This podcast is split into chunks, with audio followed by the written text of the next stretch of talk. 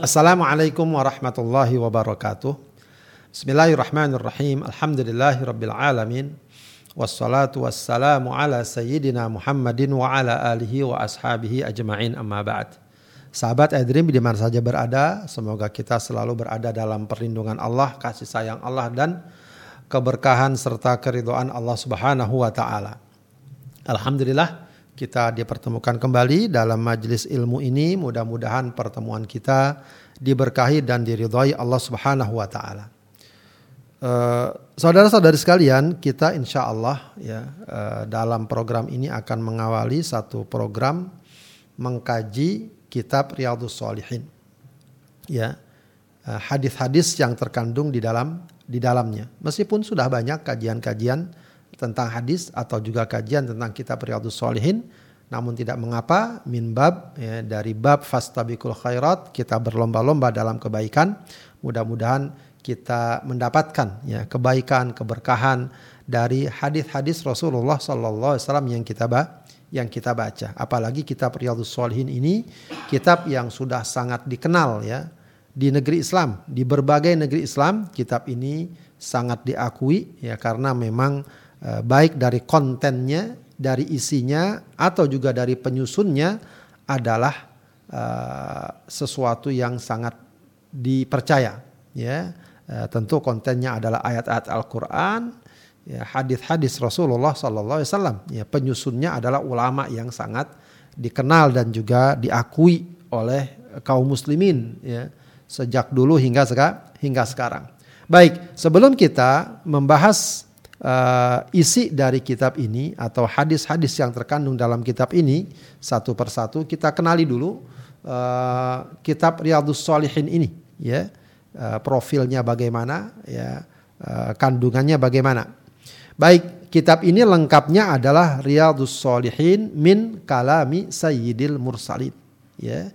Ya, Riyadhus Shalihin, riyad itu jamak dari raudhah. Riyad itu e, taman artinya, raudhah artinya taman ya. Jadi taman-taman ya orang-orang soleh as-shalihin ya, min kalami Sayyidil Mursalin. Ya, ini sekedar nama saja ya untuk memberikan nuansa yang uh, khusus gitu ya. Uh, apa namanya uh, tentang ucapan uh, pemimpin para rasul yaitu maksudnya Rasulullah SAW karena beliau ya Sayyidul Mursalin. Ya beliau bukan hanya Sayyidul Bashar bukan hanya pemimpin manusia tapi Sayyidul Mursalin pemimpin para roh pemimpin para rasul. Atau memang kitab ini lebih dikenal dengan kitab Riyadhus Shalihin begitu saja. Ya. Baik uh, siapakah pengarang kitab ini? Pengarang kitab ini adalah Abu Zakaria Yahya bin Sharaf An-Nawawi Asy-Syafi'i. Ya, atau dikenal dengan Imam Nawawi. Sudah kita bahas ya pada tayangan yang lain dari iDream ini juga silakan bisa dicari ya eh, tentang sejarah atau biografi Imam Nawawi yang memang eh, kalau kita lihat biografinya beliau bukan ulama yang sembarangan ya, ulama yang sangat diakui di dunia Islam. Beliau ahli hadis, ahli fikih, ahli bahasa. Begitu ya kitab-kitabnya pun uh, sangat banyak dan umumnya menjadi rujukan kaum muslimin. Baik dalam hadis ya kita kitab Riyadhus Shalihin ini juga sudah uh, sangat masyhur di berbagai negeri Islam. Ada lagi kitab Arba'in Nawawi yang juga sudah kita kaji di ayat ini. Ya, ada juga kitab Syarah Muslim yang menjelaskan ya hadis-hadis dalam Sahih Muslim ya.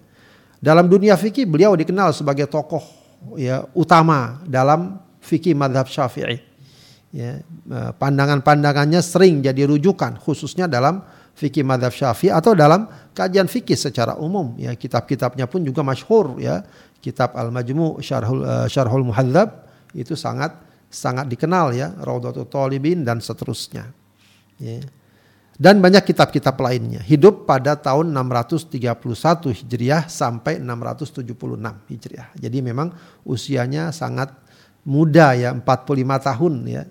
Tapi karyanya hingga sekarang kita baca. Ya, bayangkan kitab yang kita baca ini berarti sudah sekian abad ya. Sekarang 1444 ya berarti sudah sekitar ya hampir sekitar 8 abad. Ya, 8 abad lebih ya kitab ini namun masih dibaca. Ini menggambarkan dari satu sisi kitab ini memiliki keberkahan yang sangat luar biasa, di sisi lain memang mengandung ilmu yang juga sangat luar biasa. Uh, kitab ini mengandung atau hadis-hadis yang, yang terhimpun dalam kitab ini ada 1903 hadis. Ya, ini tentu jumlah yang tidak sedikit ya. Kita mungkin baca saja nggak sampai selesai. Beliau menulisnya. Ya, kita bayangkan beliau menulis dalam suasana dan kondisi seperti skala itu. Kalau sekarang mungkin kita menulis di komputer gampang, ada salah, tinggal kita hapus dan seterusnya. Ya, kita bisa copy paste dan seterusnya. Tapi beliau menulis dengan tangan, ya pulpen pun belum ada, dicocol, di eh, tintanya diambil, ditulis, diambil lagi, ditulis lagi, begitu. Ya, dengan segala kebersahajaannya. Tapi beliau bisa menghimpun satu kitab yang sangat masyhur. Ini baru satu kitab, belum kitab-kitab lainnya. Ya, ini menggambarkan ya bagaimana keberkahan kehidupan beliau yang layak menjadi teladan bagi kita. Ya, hadisnya ada sekitar 1900-an ya. Meskipun uh, kitab ini dicetak oleh beberapa percetakan itu kadang-kadang beda-beda ya dari segi angkanya. Bisa jadi demikian karena kadang-kadang ada dua hadis dianggap sebagai satu hadis atau satu nomor ya karena mungkin maknanya berdekatan lalu dijadikan sebagai satu nomor. Ada juga yang memisahnya. Ini nomor sekian, ini nomor berikutnya, begitu ya. Jadi perbedaannya uh, kisaran segitu. Ada yang mengatakan seribu apa namanya 1890 sekian gitu ya. Ada yang 1900. Jadi uh, perbedaan yang tidak terlalu mencolok ya. Sekitar itu kurang lebih kandungan hadis yang terdapat di dalamnya. Kemudian babnya ya, uh, ada 20. Ya, kalau dalam bahasa Arab, dalam kitab-kitab klasik, bab itu kalau dalam kitab klasik disebut kitab. Ya, jadi uh, uh, disebut kitab toharoh. Begitu maksudnya kalau bahasa kita bab tentang toharoh bersuci. Kitab sholat, bab tentang sholat. Jadi kalau apa yang disebut dengan kitab, itu berarti bab maksudnya. Berarti uh, Riyadus Shalihin ini mengandung 20 bab. Ya, 20 bab dalam uh, dalam pembahasannya. Jadi diklasifikasi dan ini ke ke ke keistimewaan kita Riyadhus Solehin hadis-hadisnya sudah diklasifikasi ya. Ini juga bukan perkara mudah ya. Selain bahwa beliau hafal hadis sedemikian banyak, lalu beliau susun ya inilah yang kemudian menjadikan kitab ini menjadi sangat dikenal karena enak tersusun rapi bab ini hadisnya ini ini ini ya, ya kita tinggal baca saja dia udah susun ya. Dan ini merupakan kerja yang sangat luar biasa ya prestasi yang sangat luar biasa. Nah, dari 20 bab itu kemudian diurai lagi ya masing-masing bab nanti mengandung sekian banyak eh, pasal ya atau subbab ya. Kalau dalam bahasa Arab yang kita sebut bab itu disebut kitab subbabnya nah baru disebut bab ya. Kalau kita mungkin mengatakan uh, pembahasan tam, apa namanya uh, subbabnya ya pasal dari bab tersebut. Itu ada 372 bab, 30, 372 pasal ya, 372 uh, pembahasan atau subbab dari 20 tadi ya.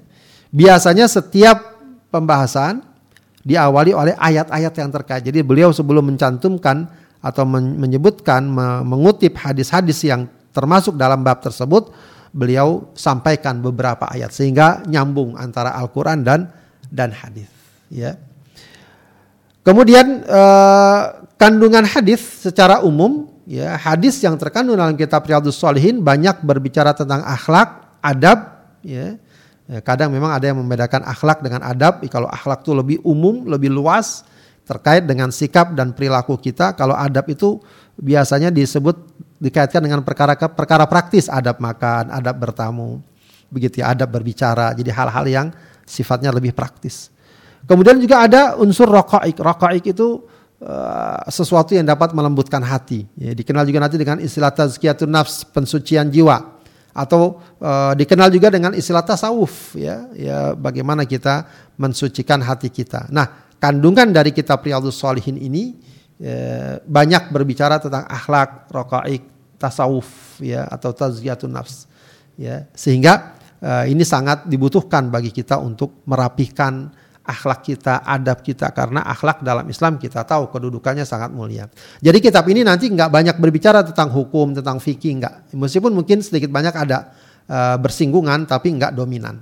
Atau tidak bukan kitab yang menghimpun hadis tentang akidah secara khusus ya. Meskipun tentu ada hadis-hadis yang mengandung makna akidah, makna tauhid atau tidak mengandung hadis yang berkaitan dengan uh, apa namanya khusus ya. Ini bukan hadis khusus untuk masalah-masalah pokok agama ya seperti kitab beliau dalam kitab Al Arba'in An Nawawiyah ya, jadi ini semua hadis ya khususnya dalam masalah akhlak dalam masalah adab dan masalah tazkiyatun nafs. Uh, di sini bisa kita kutip ya apa namanya uh, bab 20 bab yang terhimpun dalam kitab Riyadhus Shalihin ya Pertama mukadimat, mukadimat ini nanti banyak lagi babnya ya dari niat, sabar, taubat, seterusnya. Itu banyak sekali. Kemudian kitabul adab ya, adab tadi ya tentang uh, perkara-perkara uh, praktis yang hendaknya kita pahami. Ya, kalau tadi mukadimah itu ada 83 pasal, subbab. Jadi banyak sekali. Ya. Kalau kitab adab 16 ya. Jadi di bawahnya nanti ada 16 pasal pembahasan. Kitab adab ta'am uh, adab uh, makan ada 17 uh, eh, pasal. Adab uh, kitabul libas, kitab berpakaian.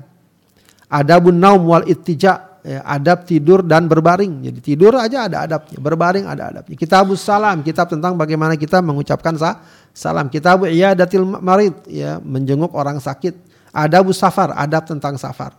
Fadail, ini tentang keutamaan-keutamaan ya Eh, kitabul i'tikaf tentang i'tikaf, kitabul haj, haj, jihad, ya, kemudian ilmu, kitab tentang ilmu, kitab tentang uh, memuji Allah dan bersyukur, ya. Ini cuma satu pembahasan. Kitab salat, ya, kitab salawat, ya, salat uh, as-salat ala Rasulullah SAW, salawat, ya. Jadi ada kitabnya, cuma satu bab saja, satu pasal saja. Kitabul azkar, kitab tentang zikir-zikir, ya, ada enam pembahasan. Kitabul da'wat tentang doa-doa, empat pembahasan kitabul umur al manhi anha perkara-perkara yang dilarang. Wah ini banyak 116 bab ya. kitabul mansurat wal milah ya ini bab, bab kitab uh, yang menghimpun hadis-hadis yang ya selingan ya. Uh, al milah ini artinya garam ya tapi maksudnya adalah ya variatif isi dan kandungannya. Kemudian kitabul istighfar uh, kitab ini ditutup ya, Riyadus Shalihin ditutup dengan satu bab tentang istighfar sebuah penutupan yang uh, relevan ya karena istighfar adalah untuk uh, mohon ampun kepada Allah. Ini juga sama dalam kitab Arba'in Nawawi bagian akhir dari kitab juga tentang istighfar, tentang mohonan ampun. Baik, itu kurang lebih ya uh, gambaran tentang uh, kitab Riyadhus Shalihin. Uh, bagus kita baca muqaddimah yang disusun oleh Al Imam An Nawawi langsung pengarangnya ya dalam kitab Riyadhus Shalihin ya sebelum nanti kita membicarakan satu demi satu babnya atau hadis-hadisnya. Baik, Qala al-musannifu rahimahullah berkata al-musannif, musannif itu maksudnya pengarang ya. Biasanya kalau para ulama kalau menyampaikan atau membaca kitab akan diawali dengan ungkapan ini qala al-musannifu rahimahullahu taala wa nafa'ana bihi fid dharaini amin ya wa nafa'ana bihi wa bi, wa bi ulumihi fid dharaini amin. Semoga kita mendapatkan manfaat dengannya atau dengan ilmunya baik di dunia maupun di akhirat ya. Bismillahirrahmanirrahim. Ya, jadi Al Imam Ani mengatakan atau mengawali pembicaraannya dengan basmalah. Alhamdulillahil wahidil qahhar al azizil ghaffar mukawwiril laili 'alan nahar tadhkiratan li ulil qulubi wal absar ya wa tabsiratan li dzawil albab wal i'tibar alladzi ayqadha min khalqihi man istafahu fazahadahum fi hadhi fi hadhihi dar wa syaghalahum bi muraqabatihi wa idamatil afkar wa mulazamatil itti'adhi wal iddikar wa waffaqahum lid-da'bi fi ta'atih wa ta'ahubi lidaril qarar wal hadari mimma yuskhituhu wa yujib wa yujibu darul bawar wal muhafadhati ala dhalika ma'ata ghairil ahwal wal atwar.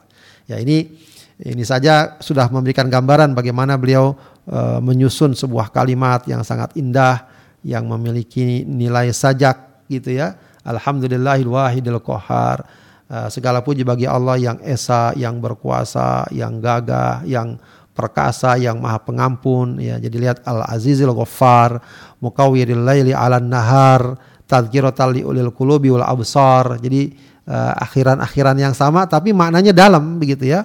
Allah yang Maha Pengampun, Allah yang ma, uh, menggilirkan malam dan siang, yang memberikan peringatan bagi orang yang punya uh, hati dan punya akal ya, uh, memberikan juga uh, arahan bimbingan bagi orang yang punya akal dan uh, selalu mengambil pelajaran ya. Dia Allah yang menghidupkan ya, uh, membangunkan di antara hamba-hambanya ya orang-orang yang dia pilih.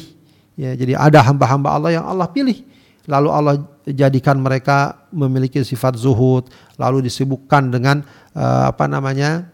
Uh, dengan uh, beribadah kepada Allah, selalu merasa dipantau oleh Allah, selalu pandai mengambil pelajaran, selalu ketaat, ya, selalu mempersiapkan diri di, untuk hari kiamat, ya, dan berhati-hati ya dari perkara yang dapat membuatnya masuk neraka ya dan terus berusaha komitmen ya menjaga diri ya baik eh, di saat berbagai macam perubahan ya eh, di dunia ini. Ya ini awal ya biasanya disebut hamdalah ya memuji Allah ya, yang telah memberikan bimbingan arahan kepada hamba-hambanya dalam uh, menjalani kehidupan. Kemudian beliau mengatakan ahmaduhu uh, ablaghu hamdin wa azkahu wa ashmalahu wa anmahu ya aku memuji Allah dengan pujian yang terbaik yang terbersih dan ter, ter apa namanya menyeluruh ya dan uh, paling uh, tumbuh ya. Wa asyhadu alla ilaha illallah al barrul karim ar raufur rahim. Wa asyhadu anna sayyidana muhammadan abduhu wa rasuluhu wa habibuhu wa khaliluhu al hadi ila siratim mustaqim. Wa da'i ila dinin qawim. Salawatullahi wa salamuhu alaihi wa ala sairin nabiyyin wa ali kulli wa ali kullin wasairis solihin amma ba'du. Jadi ini memang semua pembukaan, biasa pembukaan ada hamdalah, ada syahadat, asyhadu alla ilaha illallah wa asyhadu anna muhammadar rasulullah. Kemudian juga ada salat, ada salawat baru amma ba'du. Itu pembukaan, ya. Kemudian uh, beliau mengatakan faqad qala Allah taala Allah telah berfirman wa ma khalaqtul jinna wal insa illa liya'budun ma uridu minhum min rizqin wa ma uridu an yut'imun Ya, dan tidaklah aku ciptakan jin dan manusia kecuali untuk beribadah kepada aku, kepada Allah. Aku tidak menghendaki dari mereka rizki, ya, dan aku tidak menginginkan ya, mereka beri makan padaku. Jadi ketika Allah perintahkan kita beribadah bukan karena Allah ingin ya balasan, imbalan dan seterusnya, tapi karena memang itu kehendak Allah Subhanahu wa taala yang Allah inginkan dari kita sebagai hambanya untuk beribadah kepada Allah dan hakikatnya semua itu kebaikannya akan kembali kepada kita. Wahada tasrihun kata beliau ini merupakan uh, apa namanya penjelasan bi annahum lil ibadah bahwa mereka manusia diciptakan untuk beribadah. Ya, wa ma khalaqtul jinna wal insa illa liya'budun. Karena itu fahaqqa alaihimul i'tina bima khuliqalahu wal i'radu an hududid dunya bizzahada. Ya, karena itu wajib bagi mereka manusia untuk betul-betul memperhatikan ya Eh, apa yang menjadi tujuan sehingga mereka diciptakan. Kita tujuannya kenapa diciptakan? Untuk ibadah harusnya diperhatikan. Eh, dan meninggalkan segala sesuatu ya, ya dari perkara dunia ya dengan sikap zuhud ya, ya meninggalkan maksudnya itu semua akan membuat seseorang eh, perkara-perkara yang dapat membuat seseorang berpaling dari ibadah kepada Allah harusnya kita berpaling darinya. Fa daru nafadin la mahal la mahalla uh, ikhladin. Karena dunia ini ya adalah uh, tempat yang akan habis, akan sirna, bukan tempat uh, abadi. Ya, dia cuma wa markabu uburin la manzilu uh, huburin. Dia cuma tempat untuk melewat ya, bukan bukan bu, tempat lewat ya, bukan tempat untuk menetap selamanya ya. Wa masyra'un fi samin la mautinu dawamin. Ya, ya, dan dia juga tempat yang akan kita berpisah bukan selamanya. Ya, bukan tempat yang kita tetapi selamanya. Falihada kanal ayqadu min ahliha hum al-ubbad. Karena itu kata Imam Nawawi, orang-orang yang benar-benar ya e, terbangun atau sadar dari penghuni bumi ini, alam ini adalah mereka orang yang ahli ibadah. Wa aqalun nasi fiyahum dan orang yang paling berakal di dalamnya adalah orang yang zuhud Qala Allah Ta'ala Allah berfirman innama mathalul hayati dunya kamain anzalnahu minas sama fakhtalatu bihi nabatul ard mimma ya'kulun nas wal an'am hatta idza akhadhatil ardu zukhrufaha wa zayyanat wa dhanna alwa annahum qadiruna 'alaiha ataha amruna lailan aw naharan faja'alna hasidan ka'allam tagna bil ams kadzalika nufad Kadzalika nufassilul ayati liqaumi yatafakkarun. Jadi uh, surat Yunus ayat 24 ini merupakan perumpamaan yang Allah berikan tentang kehidupan dunia yang uh, ketika dia sudah mencapai puncaknya, maka akan akan Allah Subhanahu wa taala akhirnya uh, sirnakan, hilangkan ya ibarat tanaman ya yang sudah dipanen. Tadinya tumbuh bagus, indah, dipanen ya sudah habis semua. Ya begitulah dunia. Ya begitulah dun dunia Ya, kalau kemudian hidup kita hanya untuk memuas-muaskan dunia saja, akhirnya dia akan sirna. Padahal kehidupan kita tidak hanya itu, ada kehidupan yang lebih abadi yang ditentukan oleh bagaimana sikap kita di dunia. Itu yang paling penting. Wal ayat fi hadzal ma'na katsirah. Ayat seperti ini banyak kata beliau. Walaqad ahsanal qail, maka baguslah kalau ada orang yang berkata, ya, maka beliau mengutip sebuah syair yang sangat indah sekali. Innalillahi ibadan futona. Allah memiliki hambanya yang futon. Futon itu dari fatin. Ya, fatin itu cerdas. Ya. Ada hamba yang cerdas. Kenapa mereka dikatakan cerdas? Tolakut dunia wa khawful fitana. Mereka mentalak dunia, menceraikan dunia, dan mereka takut dengan fitnah. Ya, ya mentalak dunia bukan berarti tidak perlu dunia, tapi dunia bagi dia bukan segalanya, bukan tempat bergantung, bukan orientasinya. Dia adalah sarana tadi, tempat lewat. Orang yang takut fitnah, ada fitnah ini fitnah itu dia jaga diri. Jangan sampai dia terjerumus dalam fitnah. Fitnah di sini maknanya adalah godaan, ujian yang dapat menjerumuskannya dalam kemunkaran, kemaksiatan. Nadharu fiha, mereka perhatikan, amati tentang dunia ini. Falam ma'alimu, maka ketika mereka telah menyadari dan mengetahui annaha laisat bihayyin watana, bahwa dunia ini bukanlah ya waton. Waton ini tanah air ya. Maksud tanah air ya maksudnya adalah bukanlah tempat yang akan dia tinggali selama lamanya maka ketika dia sadar akan hal itu ja'aluha lujjatan wattakhadhu. Maka mereka jadikan dunia ini ibarat apa?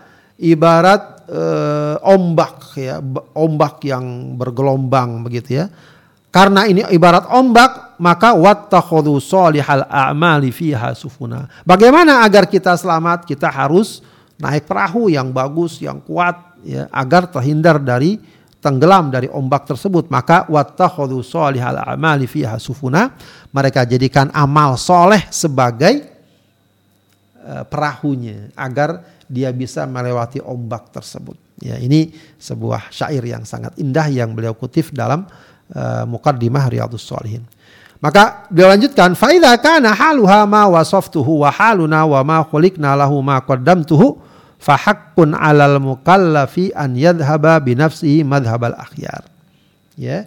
Maka jika seandainya ya manusia penghuni dunia ini, penghuni bumi ini seperti itu keadaannya, ya, dan uh, kondisi kita, ya, uh, Tujuan penciptaan kita juga sebagaimana sudah saya sampaikan untuk beribadah. Jadi kondisi dunia ini kita ibarat penuh dengan fitnah, gelombang.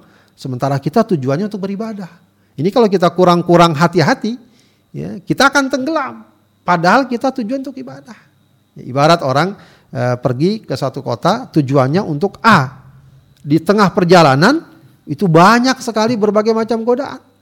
Ya, maka prinsipnya bagaimana dia sampai ke tempat tujuan agar selamat, ya, selamat sampai tujuan. Ya, berbagai macam godaan dan rintangan harus diatasi. Nah, kurang lebih begitu kita di dunia. Di dunia ini fitnah begitu banyak, ujian begitu banyak, sementara kita punya tujuan yang jelas. Karena itu fahak pun alal mukallaf an yadhhaba binafsi madhabal akhyar. Karena itu wajib bagi mukallaf, kita ini mukallaf, ya, orang yang balik berakal, harus ya menempuh jalan orang-orang yang terpuji. Ya, jalan orang-orang pilihan. Para nabi, para rasul, para sahabat, para ulama, begitu ya. Wa yasluku maslaka ulin nuha wal absar ya, ya sama menempuh jalan orang-orang yang berakal wa yata'ahabu lima asyartu ilai bersiap-siap dengan apa yang telah aku isyaratkan tadi ya tadi godaan ujian. Wa yahtamma bima nabbahtu alaih dan juga peduli dengan apa yang diperingat aku peringatkan.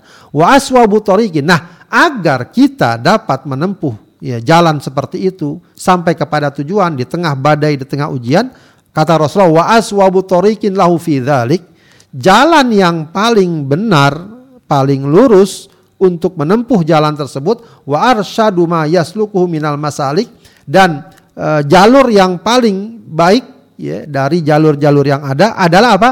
At-ta'addubu bima soha an nabiyina sayyidil awwalina wal akhirin.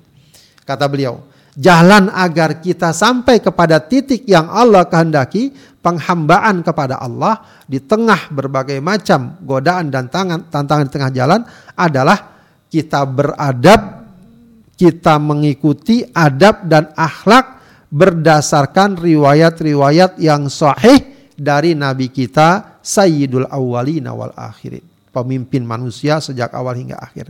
Wa akramis sabiqin wal lahikin orang yang paling mulia sejak dulu hingga sekarang dan akan datang. Salawatullahi wassalamuhu alaihi wa ala sairin nabiyyin. Semoga Allah limpahkan salawat dan salamnya kepadanya dan juga kepada para nabi.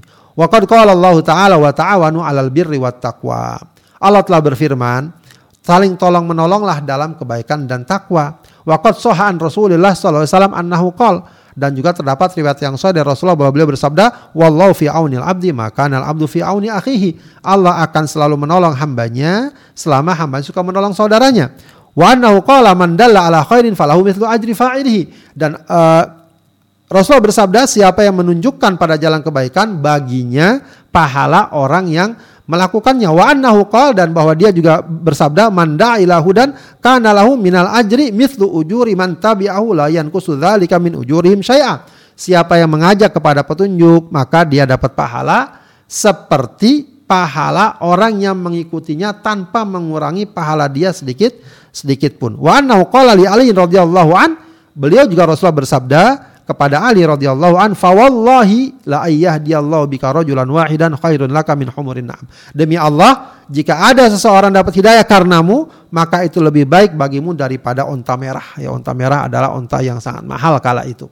Ya. Nah, beliau kutip semua ini sebagai sebuah mukaddimah bahwa beliau ingin menyusun satu kitab yang dengan kitab itu beliau berharap dapat menjadi atau menolong saudaranya. Karena menolong saudara Eh, karena menolong saudara kata Rasulullah akan membuat Allah menolong dirinya ya. Dan juga dapat menjadi panduan jalan kebaikan sehingga orang mendapatkan kebaikan dia mendapatkan kebaikan. Karena udah beliau kutip beliau kutip beberapa riwayat ya. Siapa yang menunjukkan kebaikan dia dapat pahala ya. Siapa yang mengajak kepada petunjuk dia dapat pahala dari orang yang mengikutinya ya, jadi ini uh, apa namanya motivasi beliau dalam menyusun kitab ini untuk membantu kita, menolong kita agar dapat menempuh jalan yang baik, jalan dari orang-orang yang baik, para nabi, para rasul. Begitu ya.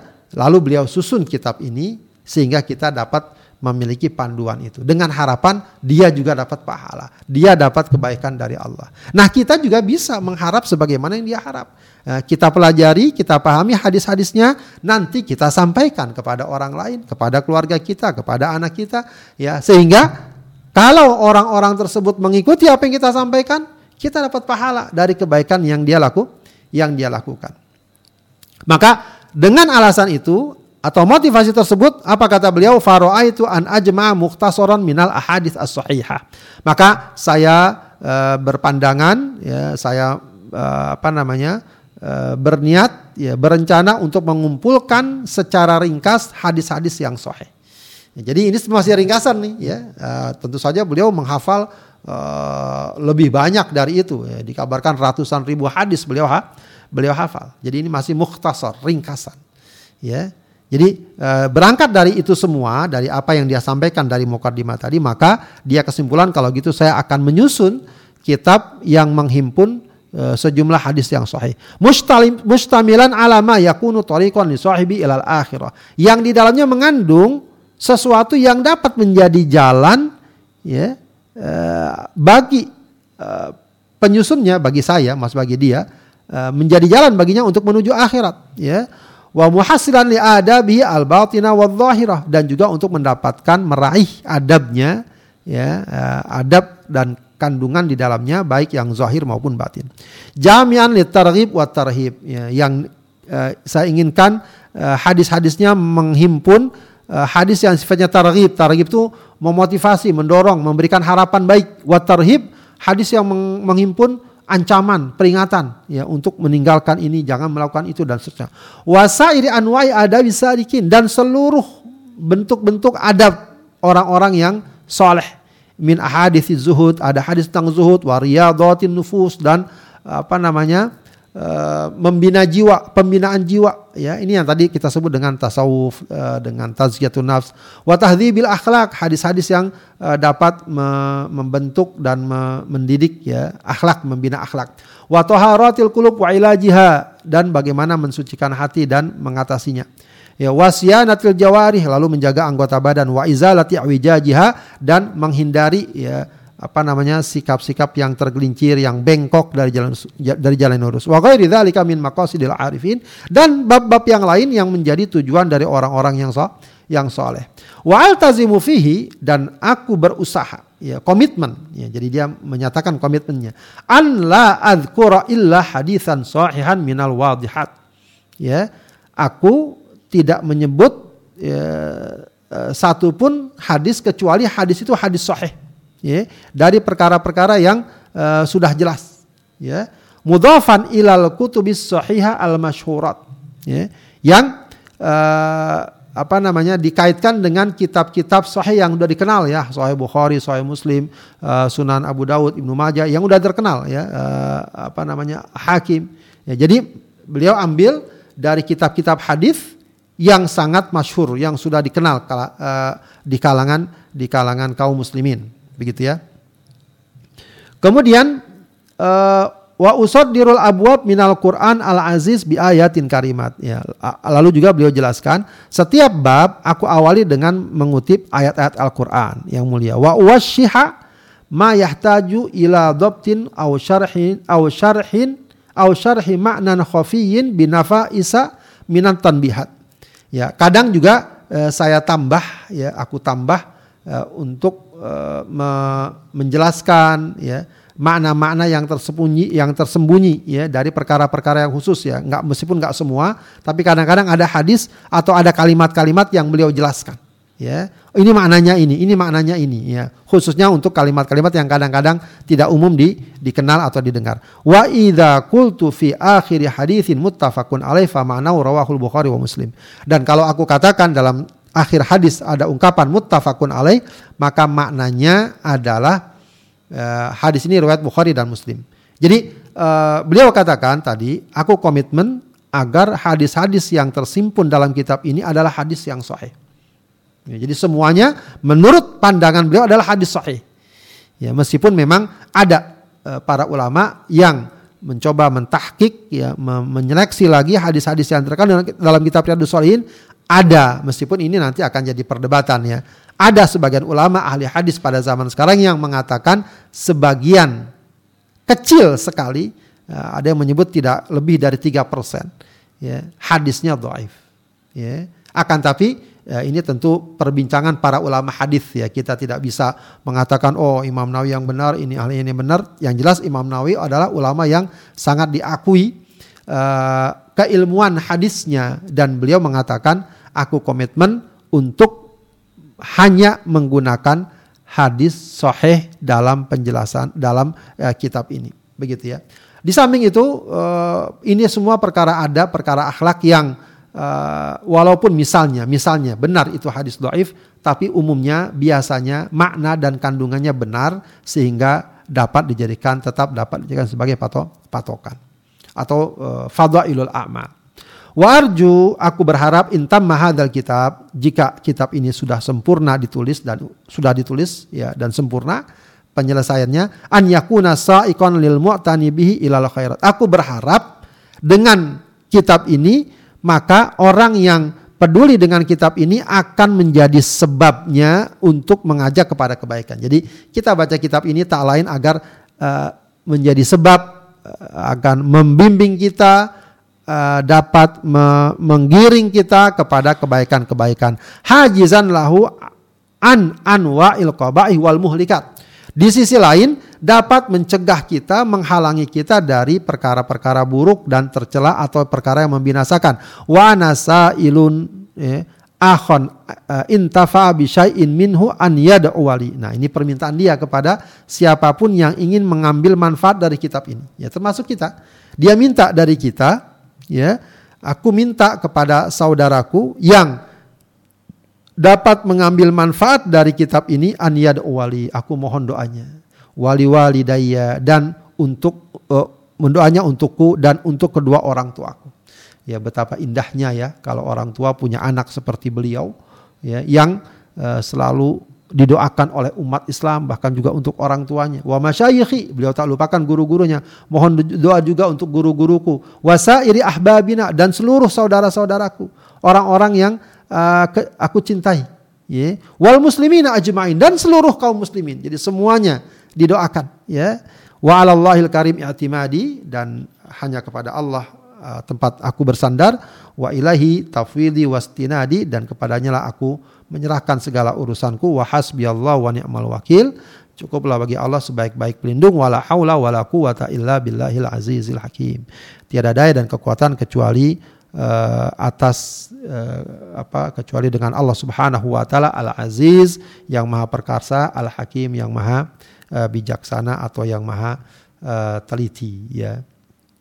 Demikian uh, mukaddimah dari hadis ini ya tentu kita mohon kepada Allah semoga uh, dengan sebab kitab ini, dengan sebab eh, hadis-hadis uh, yang kita baca dalam kitab ini menjadi ilmu yang bermanfaat buat kita dan juga buat musonif menjadi keberkahan buat beliau, menjadi tambahan-tambahan kebaikan dan rahmat Allah ya kepada beliau dan uh, apa namanya juga buat orang tuanya, juga buat guru-gurunya, saudaranya. Eh, orang-orang yang dia cintai dan seluruh kaum muslimin. Ya, mudah-mudahan kita semua mendapatkan kebaikan dan keberkahan dari semua ini dan insya Allah berikutnya akan kita uh, kaji satu demi satu hadis yang terdapat dalam kitab Riyadhus Shalihin. Demikian uh, saudara-saudari sekalian, mudah-mudahan bermanfaat. Subhanakallahumma wa bihamdika asyhadu an la ilaha illa anta astaghfiruka wa atubu ilaik.